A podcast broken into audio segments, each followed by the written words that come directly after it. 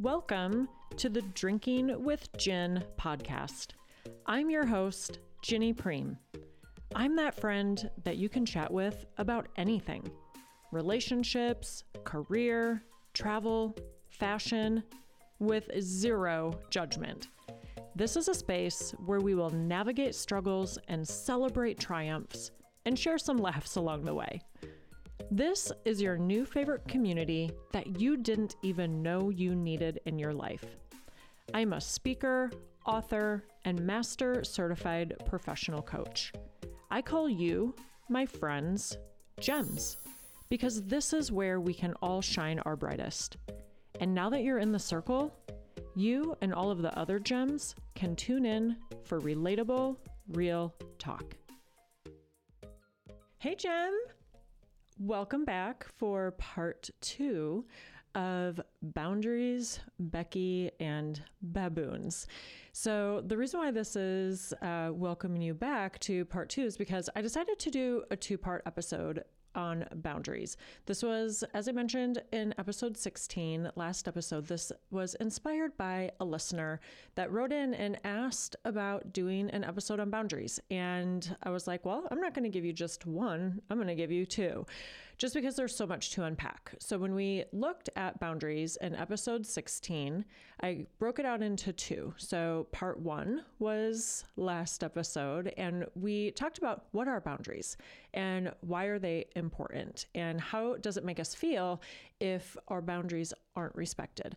All important aspects. And I told a little story about my friend Becky, um, not her real name, but I will give kind of the end of the story today. So I gave the beginning in last episode, and we'll get to the end today of what happened. What did Becky do or not do? So before we dig in, as always, we have to start with, what are you drinking? I today am drinking, and if I'm not mistaken, this is my first time drinking gin during the Drinking with Gin podcast. So I made a little gin cocktail with a little elderflower um, liqueur, and it's delicious. It's kind of nice and refreshing, but whatever you're drinking, I hope that it is delicious. So let's dig into part two. Like I said, this was a part two part episode. So today is part two.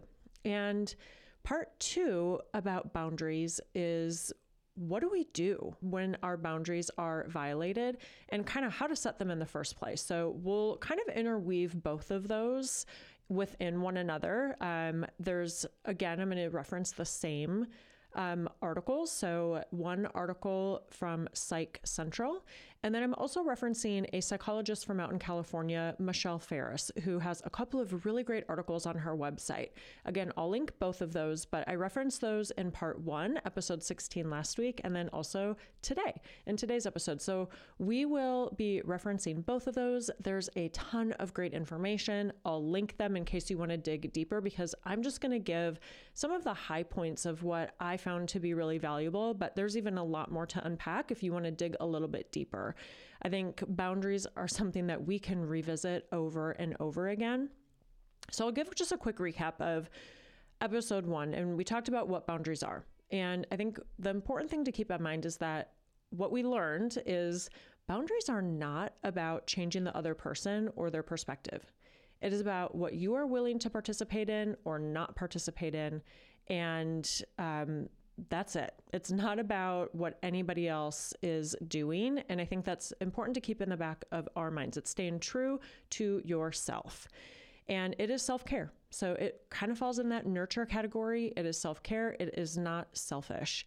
And if you have been someone who is a people pleaser, or your boundaries have been violated in unhealthy relationships, you may find that it is a little bit difficult or uncomfortable at first when you start doing that. And getting through that discomfort is really important so that you can start setting those boundaries for yourself, because that's what makes healthy relationships. And with that, I want to kind of set up with a quote I saw on Oprah Daily, and it's from Oprah herself. And this really just ties in. I mean, it was, it was really fitting and timely because we're talking about boundaries. And so Oprah said, you have to be able to set boundaries. Otherwise, the rest of the world is telling you who you are and what you should be doing. So again, I'll link that. That was from Instagram, but I, it's always, boundaries are something that can always be discussed and revisited. So when we talk about setting boundaries, a big part of it is simply, or it sounds simple, saying no. And no is a complete sentence. I love that as a reminder, just simply saying no.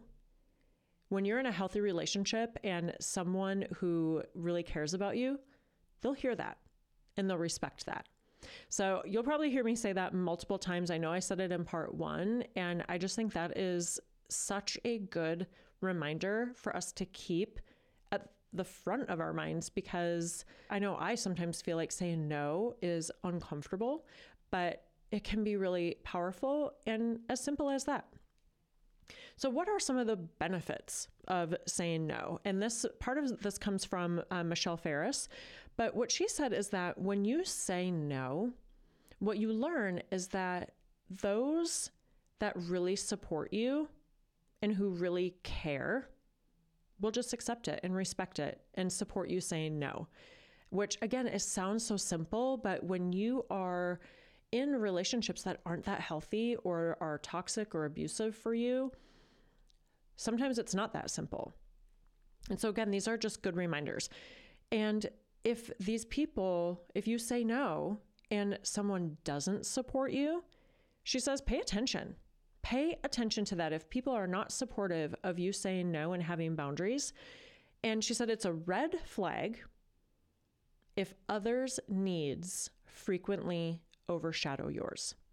And so if this red flag gets waved for you and you and you start to see this pattern of someone in your life whose needs continually and repeatedly overshadow your own, there's a couple options.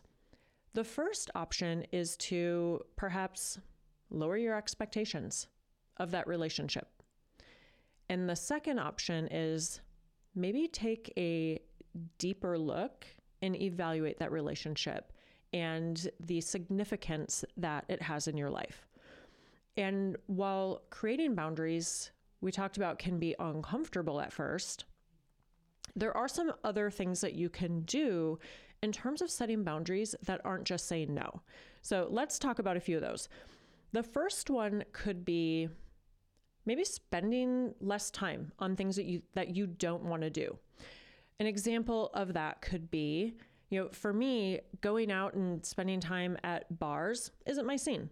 So if that's something that I didn't want to be doing, maybe I spend a little less time with that and look at other ways to invest time with my friends. And maybe that's for you. Another option could be making situations more convenient for you. So making them a little bit more on your terms instead of bending over backwards and, you know, making everything super convenient for the other person. Another option is don't necessarily be the first person that volunteers when other people need help. You can sit back and stay quiet and see if someone else volunteers or see how else the situation can resolve itself. Be quiet for a second and let someone else speak up or step up and volunteer in that situation. Or another option could be you leave the room. If someone is starting to rage or yell or get upset or get in your face, you know, kind of violating that physical boundary, an option is to just walk out of the room. And the reason why having these healthy boundaries and taking these actions are so important is because if we don't have healthy boundaries, anybody can start to feel a little bit like a doormat. And that's certainly not the way that we want to feel in relationships. They should be give and take and healthy. Both individuals should have healthy boundaries within any given relationship, whether it's an intimate relationship, a family relationship, a friendship, a co-working relationship. Those healthy boundaries are there for a reason. Now, what happens if you are in a not so healthy relationship and these violators or baboons, as we've been calling them, and I love that Michelle Farris calls them boundary busters. So that's another way that we can talk about this. When these boundary busters or baboons or violators are constantly breaking down and not respecting boundaries.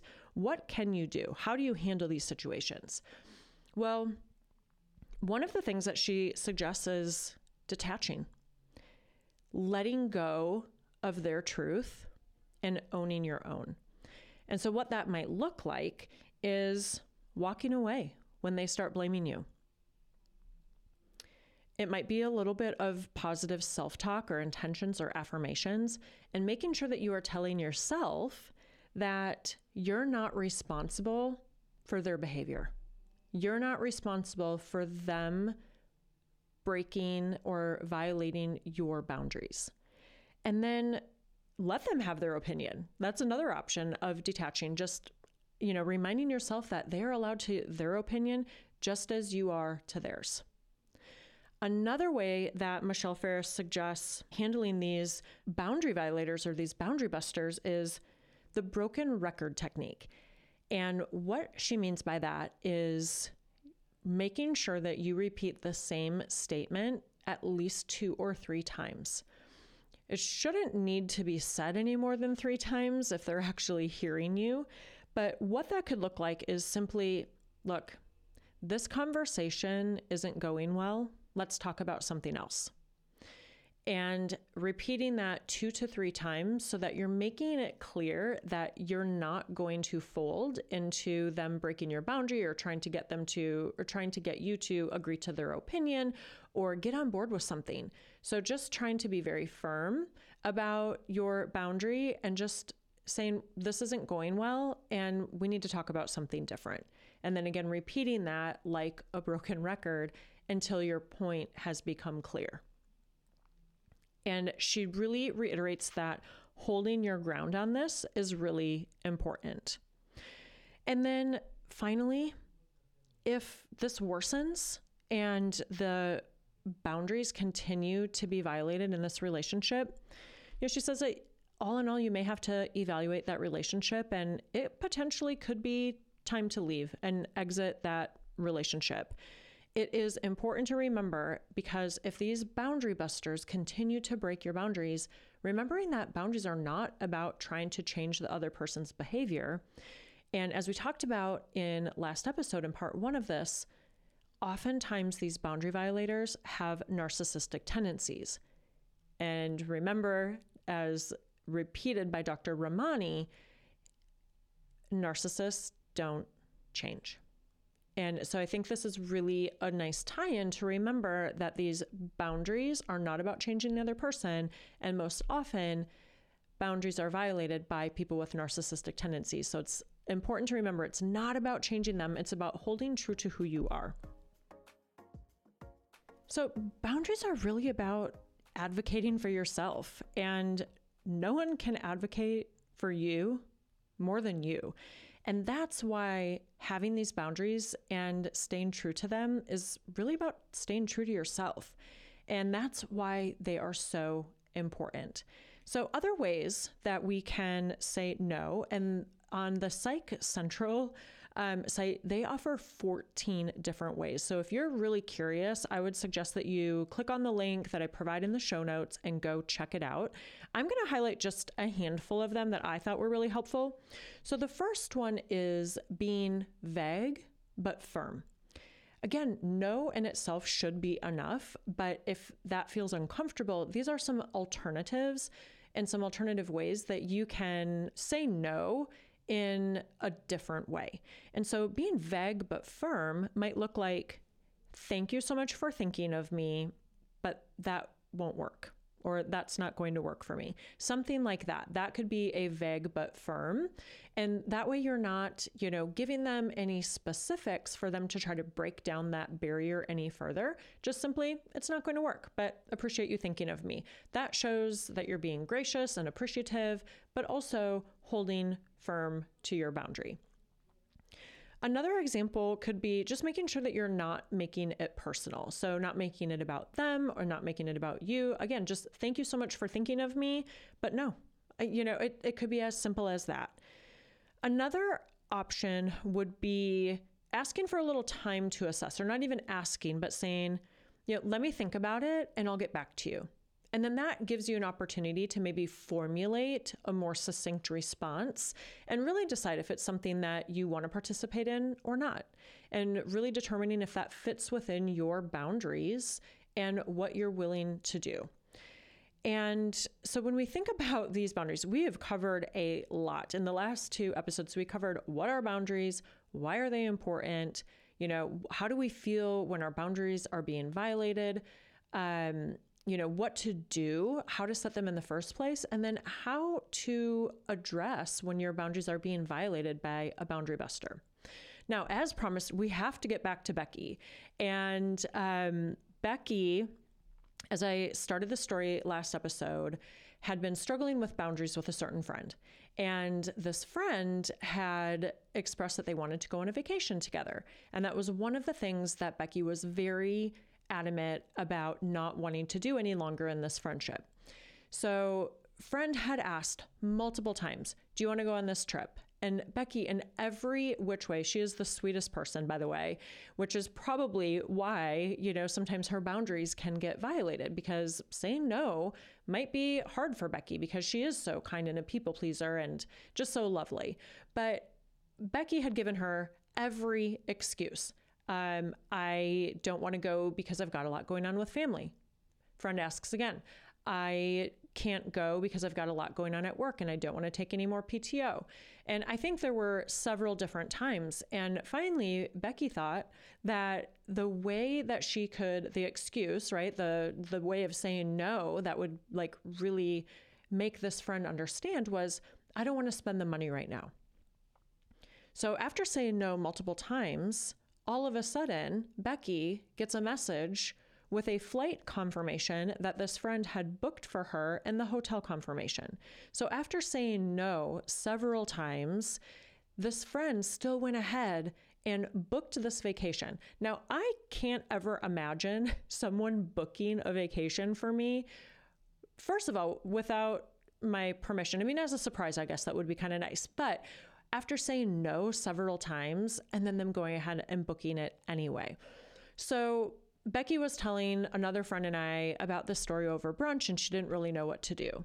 And so we tossed around some different ideas and ways. And when you're the one that's in it, it's always a lot harder, right? It's always easier to see things from the outside. But Becky went home that day. So I promised I would tell you what Becky did.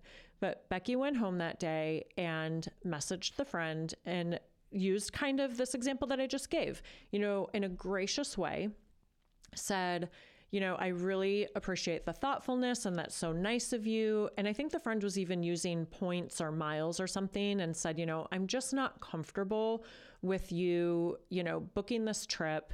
Even if you are using points and miles, it, it's so nice of you and I appreciate it, but this trip is just not in the cards right now. And friends started blowing up Becky's phone, calling repeatedly, sending a ton of messages. And finally, Becky said, this is not up for discussion. That may have been one of the most difficult, challenging things that Becky's done in a relationship, but she has not heard from that friend again.